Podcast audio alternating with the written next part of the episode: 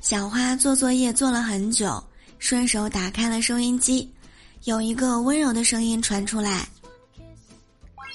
如果肤色粉红，脸上的绒毛细嫩柔软，那说明很健康。”听到这里的时候，小花没有忍住，摸了摸自己的脸，然后对着镜子呢笑了一笑，哇，那个样子非常可爱。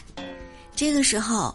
收音机里面又说道：“好的，听众朋友们，这次我们的养猪知识讲座就到这里。”